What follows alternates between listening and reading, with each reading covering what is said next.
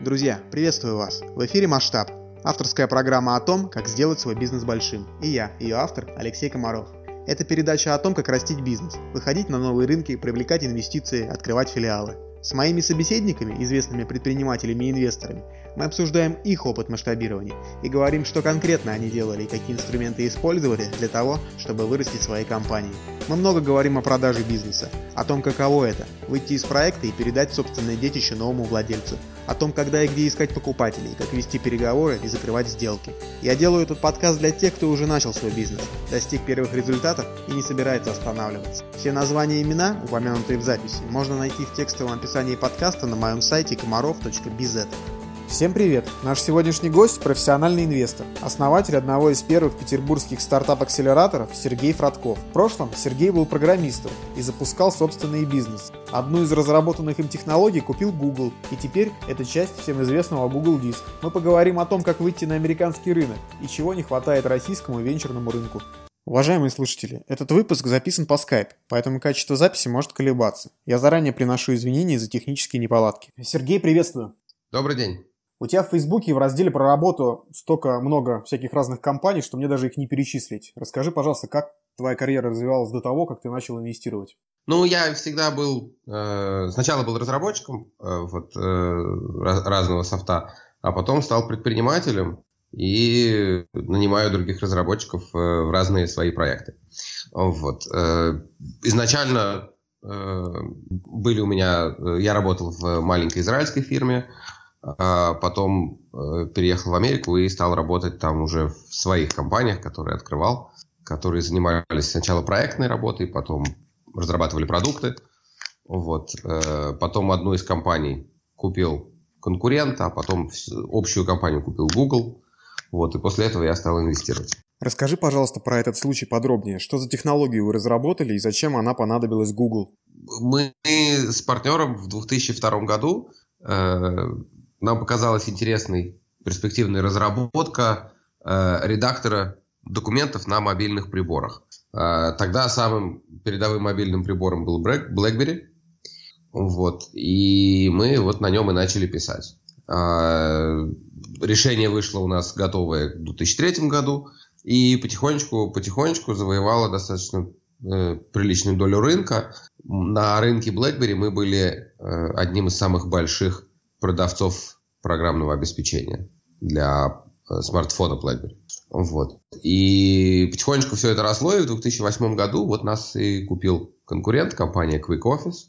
А потом в 2012 году Google купил Quick Office и интегрировал э, наши решения в Google Drive.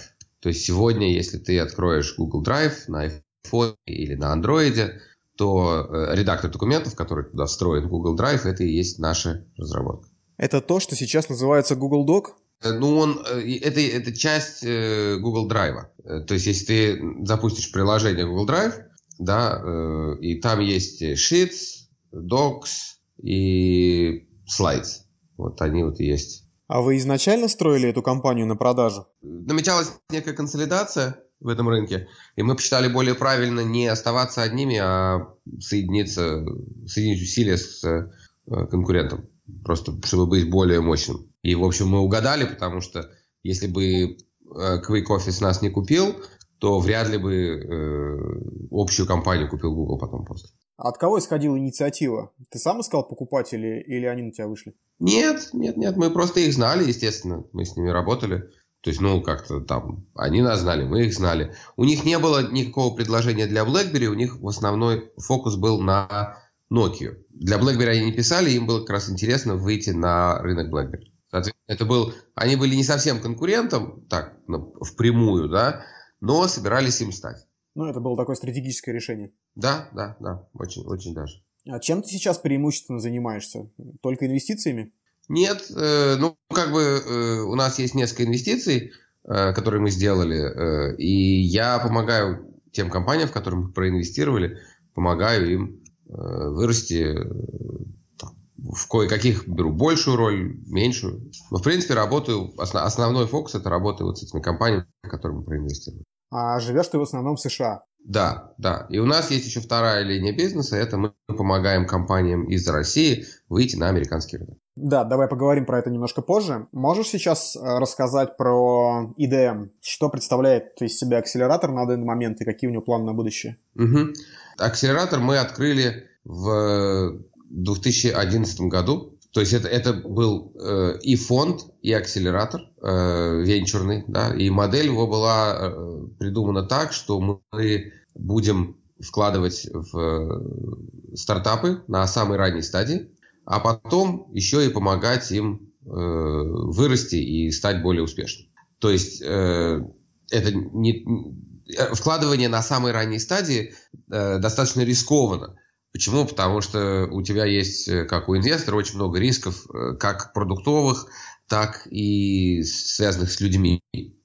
И поэтому э, все стараются каким-то образом э, сделать, ну, уменьшить, уменьшить риски на этой стадии инвестирования. Не всем это удается, но вот э, цель, цель инвестора, э, собственно говоря, уменьшить свои риски. И акселератор это такой способ, а, в общем-то, уменьшить э, риски инвестора, э, фактически помогая компании преодолеть э, все вот эти проблемы роста, связанными с будет ли нужен продукт, сможет ли команда работать вместе и так далее. То есть акселератор такой способ уменьшить риски инвестора. И, соответственно, мы, когда открывали фонды, собирали деньги, сразу сказали, своим инвесторам, что частью нашей стратегии будет наличие акселератора. И, соответственно, э, вот фонд собрали в конце 2011 года, а в марте 2012 года заработал, собственно говоря, акселератор. Вот. А, открылся он на территории ИТМО, это ведущий вуз питерский, а, очень активно занимающийся разнообразными инновациями. А, ИТМО стал э, партнером фонда, лимитед партнером предоставил площади, предоставил какие-то ресурсы. А, и вот мы все эти годы, уже пять лет, очень активно вместе с э, ИТМО работаем. Вот. А, соответственно, у нас довольно много ИТМОшных проектов, но берем мы не только ИТМОшные проекты.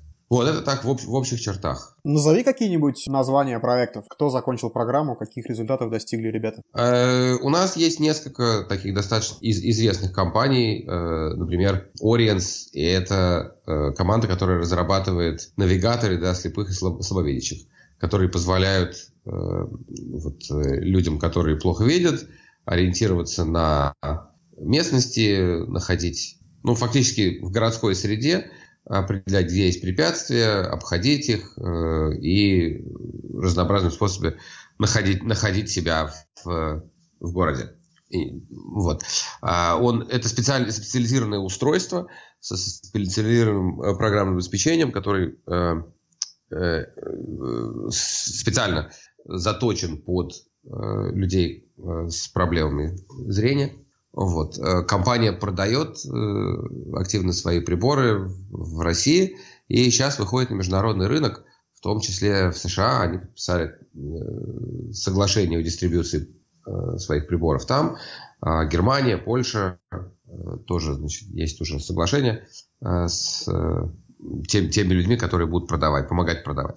А дальше есть компания достаточно известная, называется Mix. X – это э, поставщик информации о наличии остатков товаров на складах поставщиков. Э, у них есть э, совместно с Юлмартом э, проект по э, платформе для ликвидации остатков этих у поставщиков, то есть не только информация, а уже, собственно говоря, продажи товара. Вот, компания быстро растет, э, вышла на самоокупаемость э, какое-то время назад одна из самых таких э, быстрорастущих наших компаний. Понятно. А, а удалось э, фонду выйти из каких-нибудь проектов? Нет, пока нет. Пока нет. А, ну, мы не рассчитывали. То есть э, для проектов, поскольку мы вкладываем на самой ранней стадии, э, 5 лет это достаточно короткий промежуток времени. Еще не, э, как бы, ну, мы не, не, не могли выйти и, и не рассчитывали. Какие планы на ближайшее будущее у ИДМ? Инвестиции будут продолжаться? А, ну, на данный момент э, мы в основном фокусируемся на работе уже с существующими нашими э, проектами, а также э, акселерации э, как как сервиса скорее, да, то есть это э, меньше инвестиций, а больше э, помощи проектам вырасти. То есть фонд может предоставлять акселерацию как платную услугу? Акселератор предоставляет акселерацию как платную услугу, да. Это очень похоже на то, что делает Free также.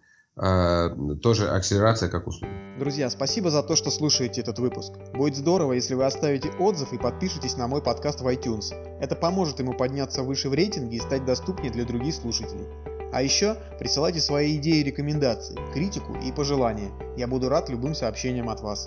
Окей, ты помогаешь российским стартапам выходить на международные рынки, в частности на американские. Давай поговорим про эту программу. Как она, кстати, точно называется? Она называется Ideal Machine USA Landing.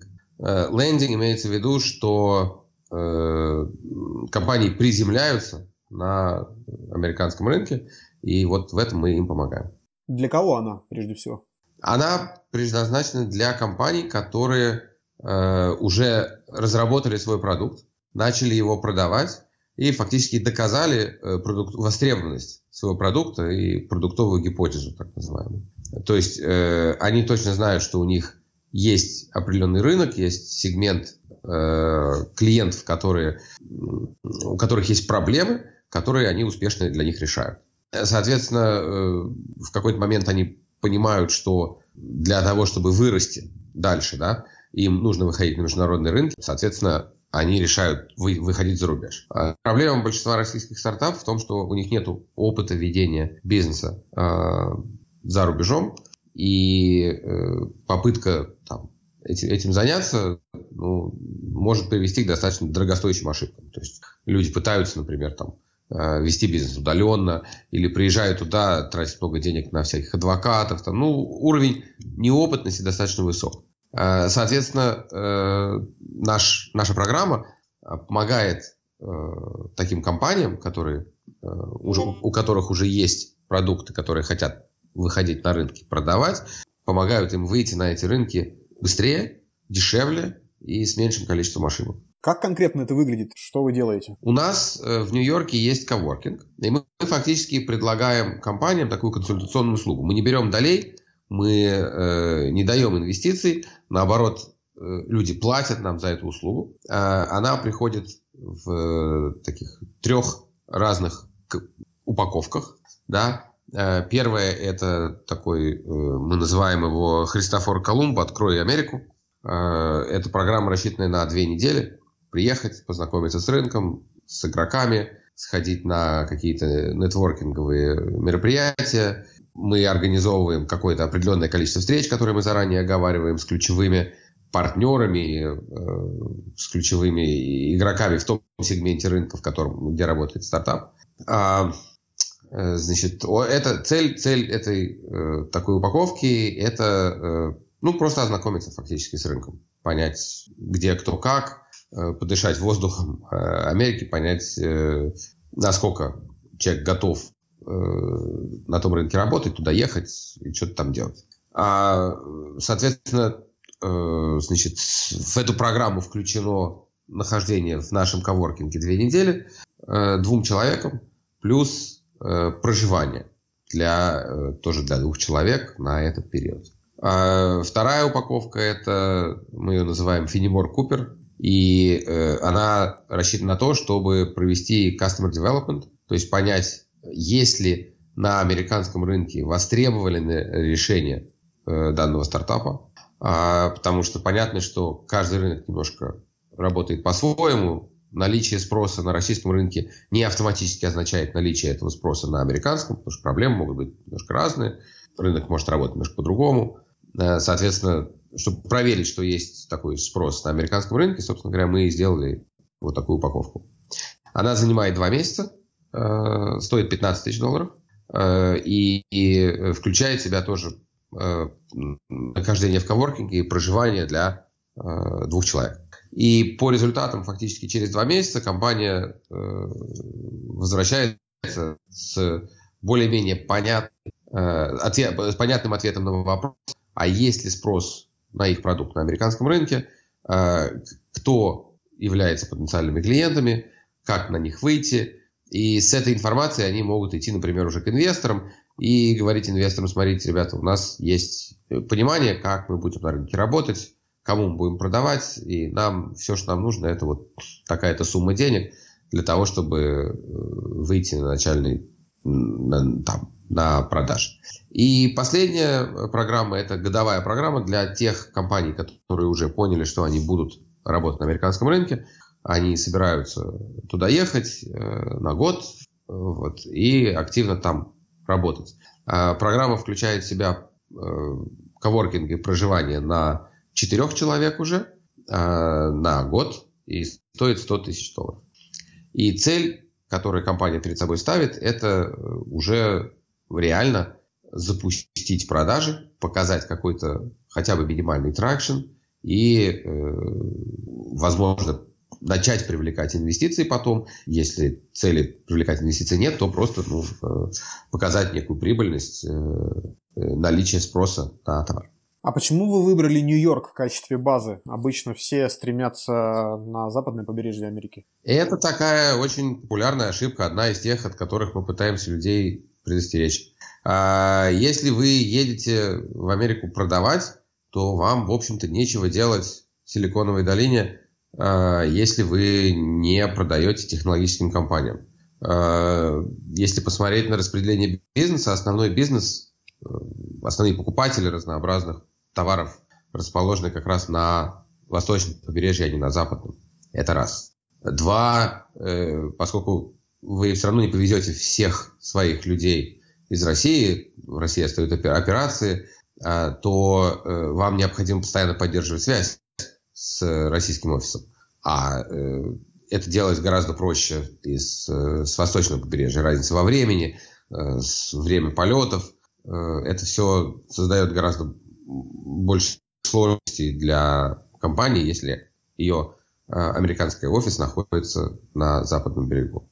Вот. Э, то есть, как бы, да, я согласен, что есть некое э, как бы направление, в особенности из москвичей, что мы, мы поедем в Калифорнию, да, но это ошибка. А сколько компаний на данный момент в коворкинге находится? Uh, у нас сейчас uh, две компании и примерно, наверное, 7-8, которые находятся в состоянии активной подготовки к поездке. А как вы помогаете резидентам коворкинга вести бизнес? Если мы говорим о Customer Development, то, может быть, есть какие-то специальные занятия или консультации на эту тему? Су- суть программы заключается в том, чтобы помочь им сориентироваться на рынке. Да? И мы привлекаем те ресурсы, тех людей, которые необходимы для того, чтобы это сделать. Разным компаниям нужно разное. Вот. И мы, когда компания приезжает, мы с ними садимся вместе и обсуждаем, а что же нужно именно этой компании для того, чтобы быть успешным. Окей. Что объединяет твои инвестиции? Можно ли выделить какие-то характерные черты у подопечных бизнесов? А, ну, инвестиции наши все фокусировались на ранней стадии. Там не было привязки к Э, я не знаю, типу технологии.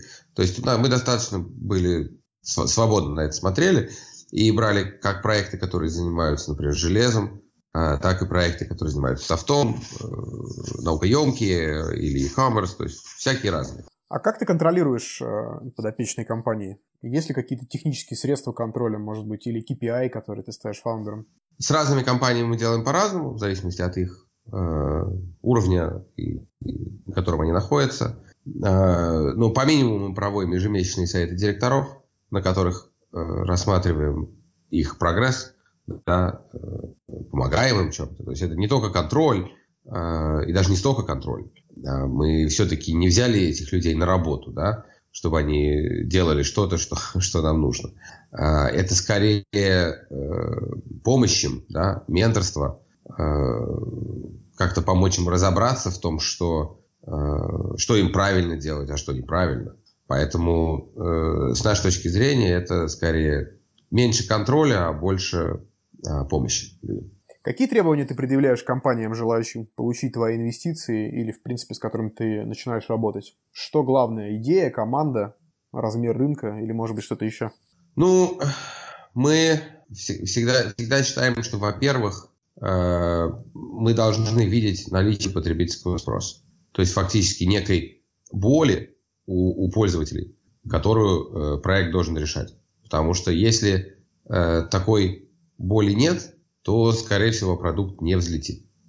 Вот. Э, соответственно, это то, что мы ищем в первую очередь. Второе, мы смотрим э, на то, что компания, э, команда да, может, собственно говоря, реализовать переход от доказанного потребительского спроса к, собственно говоря, уже продажам. Да?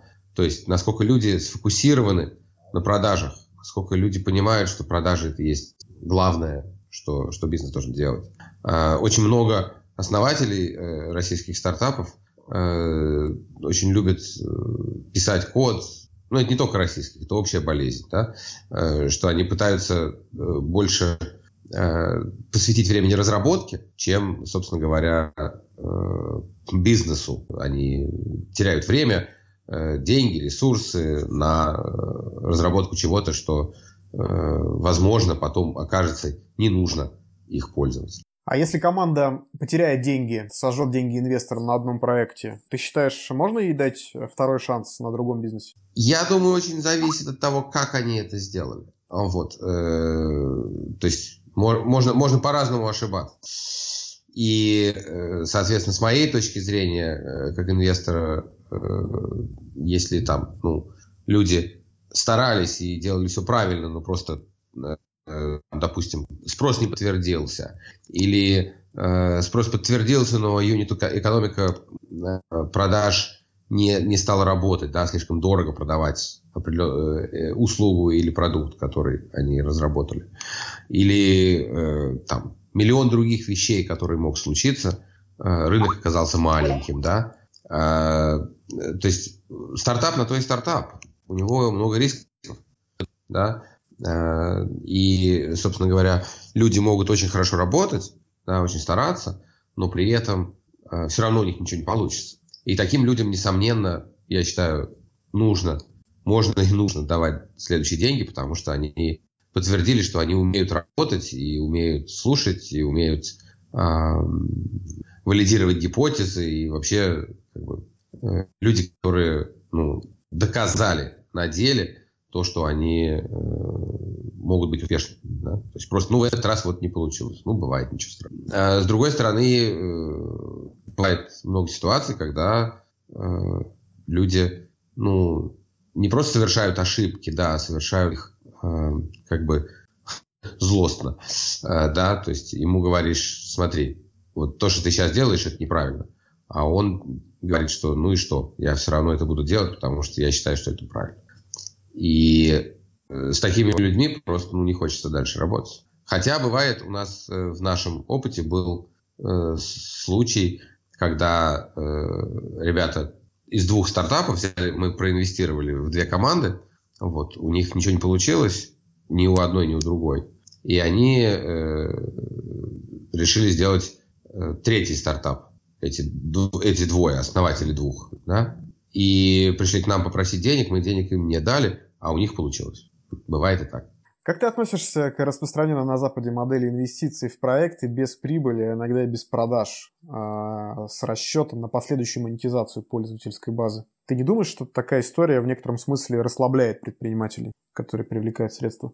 Нет, совсем не обязательно. То есть не, не всегда, скажем так. То есть надо четко различать проекты, э, которые не зарабатывают денег потому что их модель не предусматривает зарабатывание денег, и проекты, которые не зарабатывают денег, потому что э, они не зарабатывают денег, потому что нет спроса. Да?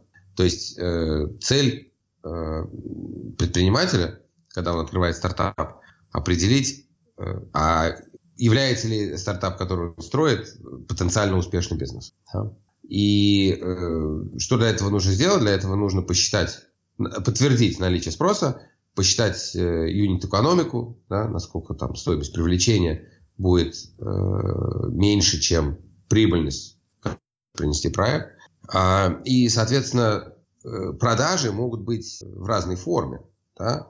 То есть, если предположить, допустим, как Facebook, да, который э, не берет ни с кого из пользователей денег, а деньги берет с рекламодателей в будущем, Рекламы тебе никто не даст, пока у тебя не будут там миллионы пользователей. А поэтому э, модель другая, да, И она не предусматривает никаких продаж. Наоборот, ты тратишь деньги, раздавая людям бесплатный продукт, для того, чтобы привлечь большое количество пользователей, и потом уже э, зарабатывать деньги с этих пользователей, э, которых ты каким-то образом монетизируешь.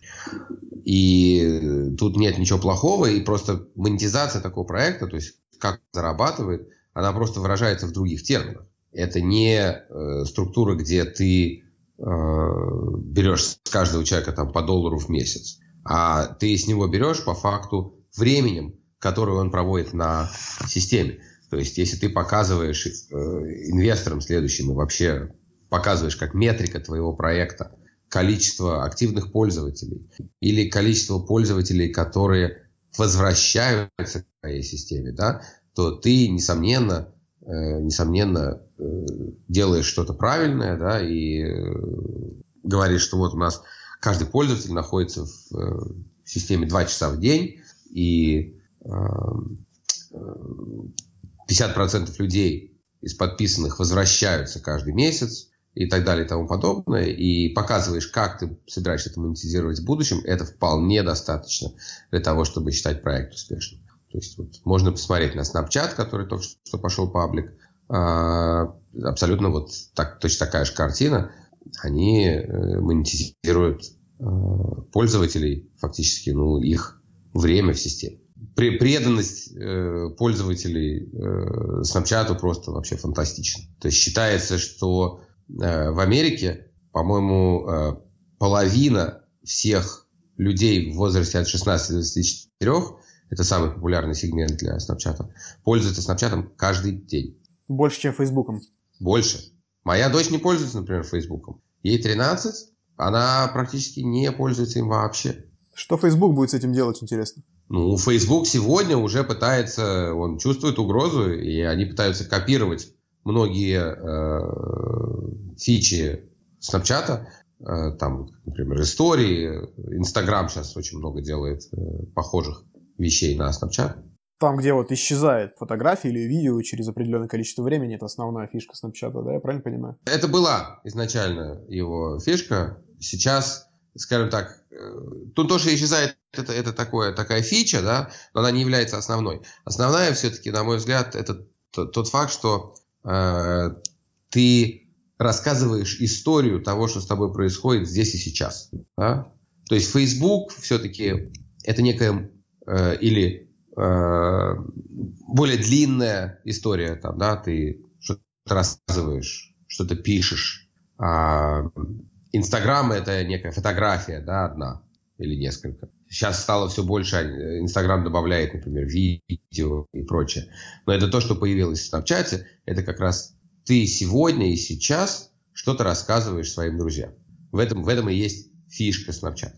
Окей. Как ты считаешь, а, что у нас здесь в России должно поменяться на венчурном рынке, чтобы мы приблизились хотя бы по масштабу к Америке в этом смысле? Ну, основная проблема э, российского рынка венчурного и российских стартапов да, э, в том, что на этом рынке нет практически выходов. Да? То есть э, рынок растет за счет того, что на нем появляются новые стартапы, точнее, рынок должен расти. На нем появляются новые стартапы, эти стартапы делают что-то интересное, после чего их покупают э, другие компании. Люди, продавшие свой стартап, открывают новый стартап или вкладывают деньги в другие стартапы, и у тебя непрерывно растет профессионализм рынка. То есть более и более опытные и грамотные люди появляются на этом рынке э, и строят новые и новые стартапы. К сожалению, именно это и не происходит на российском рынке, потому что выходов практически нет. Для того, чтобы продать свой стартап, свою технологию, нужно, в общем-то, уехать в Америку там, или куда-то еще. И там ты построишь больше рынок, там ты найдешь э, приобретателей, э, там ты найдешь э, дополнительные деньги. Вот. И это привело к тому, что э, сегодня э, в России практически нет активных, активно действующих частных венчурных фондов. То есть работает там Скол, работает РВК, работают какие-то ангелы, да, но э, если смотреть на профессиональные венчурные фонды, такие как э, Руна, Алмаз, э, Буран, они практически перестали вкладывать в российский стартап. Ну, это такая притча во языцах, что у нас нет выходов на рынке. А в чем, как ты считаешь, причина, почему их нет? И что нужно сделать, чтобы они появились? Ну, э, несколько вещей. Э, во-первых, понять, кто будут эти таинственные приобретатели, да? А, то есть давайте посмотрим, кто приобретает компании в Штатах тех же самых. Это в основном либо другие большие технологические компании, либо компании, которые э, э, там, конечные пользователи, да, крупные компании, которым что-то нужно. К сожалению, в России крупные компании ничего не покупают, потому что перед ними не стоит в реалии, в реалии задача сделать что-то инновационное или повысить производительность труда, потому что производительность труда – это первый драйвер для приобретения стартапов, потому что это позволяет компании более эффективно работать. Э, в России в реалии с преимущественно сырьевой экономикой такого просто не стоит. Именно поэтому крупные компании практически ничего не покупают. То есть там банк может купить другой банк, но он не купит э, банковский стартап, потому что зачем? Это первое. Э, а другие технологические компании практически не покупают э, стартапы, потому что ну, есть такой э, синдром того, что мы сами типа, все разработаем. Да? Зачем нам кого-то покупать, тратить деньги, когда у нас тут тоже много умных ребят работает, они все напишут. И если, например, сравнить количество приобретений, которые сделал Яндекс и Google, да, то выяснится, что Google э, делает там в десятки раз больше приобретений, чем Яндекс. Яндекс все пишет внутри, в основном, да, но они покупали какие-то компании, там, типа Кинопоиска, типа эм, SPB Software House, э, еще, еще какие-то компании. Но по сравнению с тем, что делает Google, который там покупает компанию в неделю, по-моему, это совершенно другое. Ну, я насколько знаю, что предприниматели из IT иногда даже опасаются ходить к Яндексу на мероприятия, они боятся, что у них э, украдут технологию и сразу же сделают подобный продукт внутри. Именно так. Это так и происходит. И это, к сожалению, большая проблема, которая, да, которая вот э, останавливает развитие венчурного рынка в России. Абсолютно, стопроцентная точность. Да. Очень, очень грустно, но это так. Окей. Что тебя мотивирует в инвестиционной деятельности? Мне это нравится. Это интересно. То есть, когда я в это пошел, э, то есть я понимал, что а, ну, я предприниматель, да, у меня были стартапы, какие-то были успешные, больше, меньше. А, но я прекрасно понимал, что я, как основатель, не могу заниматься больше, чем одним стартапом в единицу времени. А, а хотелось бы диверсифицировать свое время, да, и работать с большим количеством сразу идей и стартапов. Для этого это единственный способ – это инвестиции. Ну вот, именно этим я и занялся. На кого из мировых инвесторов ты ориентируешься? Кто является авторитетом для тебя, примером? Ну, есть несколько топовых э, венчурных фондов штатских, типа Union Square Partners, Anderson Horowitz, Sequoia. Э, это люди с видением, да, с фокусом. Э, они есть некая философия, да, инвестиций. Это, конечно, очень интересно. И это, это, это то, где я хотел бы быть. А что кроме свободных средств необходимо иметь начинающему бизнес-ангелу? Какой опыт важен? Ну, ему нужно продумать философию, что он хочет делать, а, какой, в какой э, сегмент индустрии он хочет вкладывать. То есть это сочетание и его личного персонального опыта, и э, понимание неких трендов, э, происходящих на рынке, да, то есть он должен быть в, их, в курсе их. Нужно подумать э, о стратегии инвестирования, нужно посмотреть, что человек планирует делать и дальше реализовывать. Сергей, как запускать масштабные бизнес-проекты? Что в этом вопросе главное?